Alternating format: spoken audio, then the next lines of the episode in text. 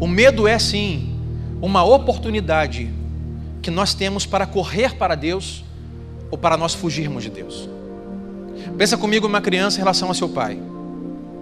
Se o filho tem medo, dependendo do que ele tem medo, diz para onde ele vai correr. O filho tem medo do cachorro, do vizinho que agora soltou, pulou o portão. O filho corre para onde? Para o pai. Pai, estou com medo do cachorro. Pai, estou com medo do escuro. Pai, tenho medo disso. Pai, tenho medo da praia, medo de água, medo de onda. Minha filha assim, bota na praia, se pela toda. Tem medo de onda. E eu pego pela mão, às vezes com a minha crueldade humana, arrasto pela mão e falo assim: não, você vai, vai, não, vamos lá, vamos lá. Bota quando vem a onda, ela agarra na minha perna igual uma perereca que não solta por nada, só se roncar trovoada. Não solta. Medo de onda. Sabe por quê? Porque é desconhecido para ela. Ela acha que a onda vai arrastar. Eu digo, não vai arrastar, às vezes arrasta, mas o que eu digo é, papai está aqui. Então o que ela faz? Ela corre para o pai dela, porque tem medo de outra coisa. Sabe o que o medo faz? O medo deveria nos fazer correr para Deus. Diz assim, pai, eu estou com medo de ser fiel ao Senhor neste momento e negar esta oportunidade financeira que é contra a tua palavra.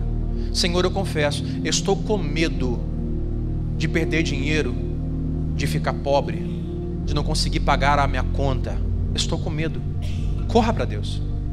Senhor, eu estou com medo de dizer sim para o seu chamado, de me lançar em seus braços ser usado por ti, de servir na tua obra, de amar pessoas, de pregar a tua palavra, Deus, na faculdade, no colégio, na igreja. Estou com medo, Senhor. Estou com medo de ser caluniado. Estou com medo de ser blasfemado.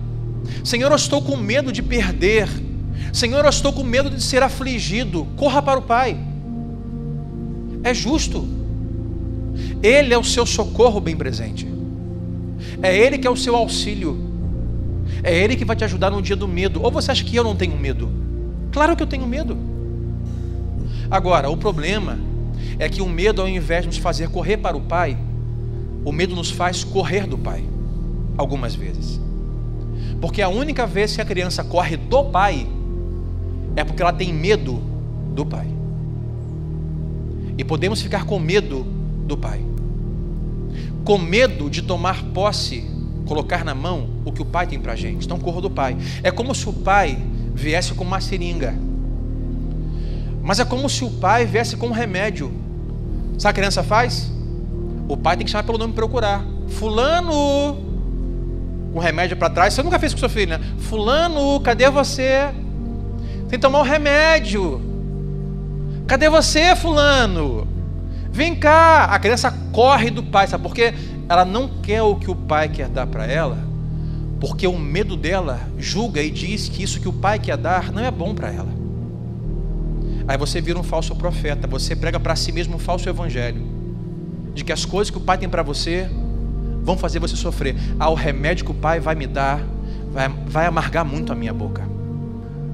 O pai e a mãe sabem que é para o bem, que é para curar, que é para mudar, que é para transformar. Mas o medo do filho faz ele fugir. Ao invés de correr para o pai, ele corre do pai.